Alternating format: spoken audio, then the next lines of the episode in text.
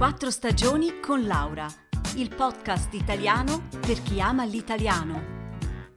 Trascrizioni su www.podcastquattrostagioni.ch.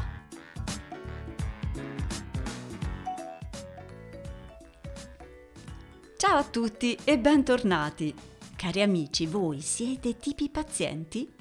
Cioè, per esempio, non so, sopportate in modo tranquillo e filosofico quando il vostro computer non si connette subito a internet, oppure quando siete in macchina e non trovate un parcheggio libero, o se vi tocca aspettare in auto per ore in coda sull'autostrada.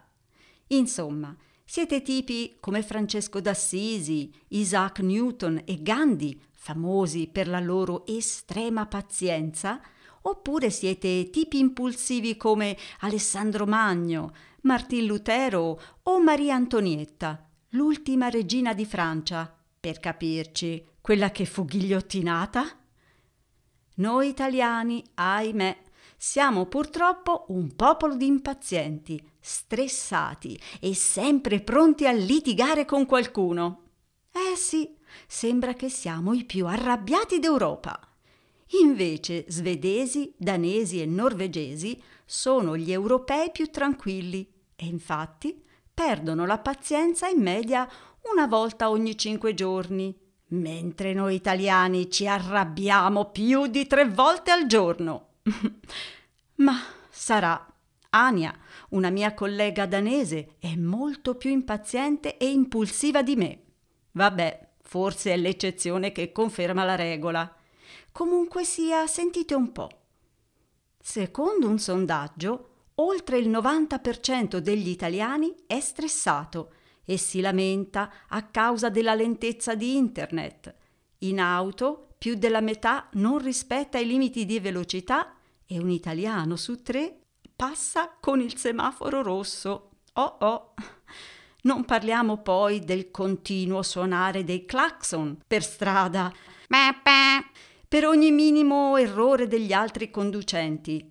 Beh, essere pazienti in fondo è anche una dimostrazione di rispetto nei confronti degli altri e sembra che negli ultimi anni, purtroppo, la situazione sia molto peggiorata.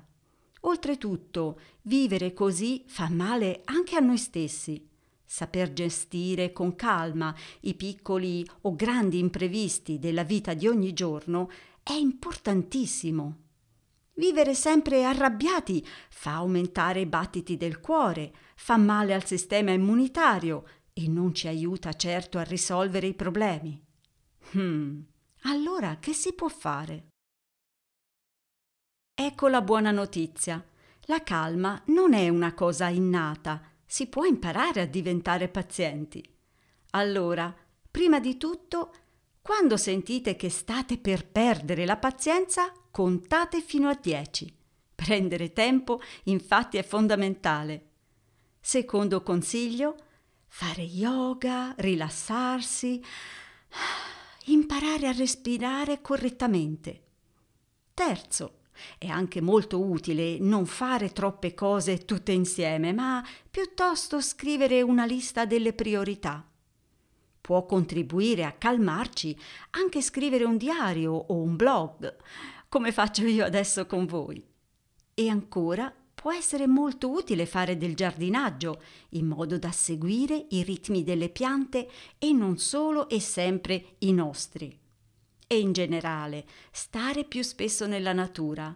Sì, quando sembra che il mondo stia per crollarci addosso, dire basta, adesso esco a prendere una boccata d'aria. Parola mia, che sono un tipo molto impaziente. un saluto da Laura e a presto!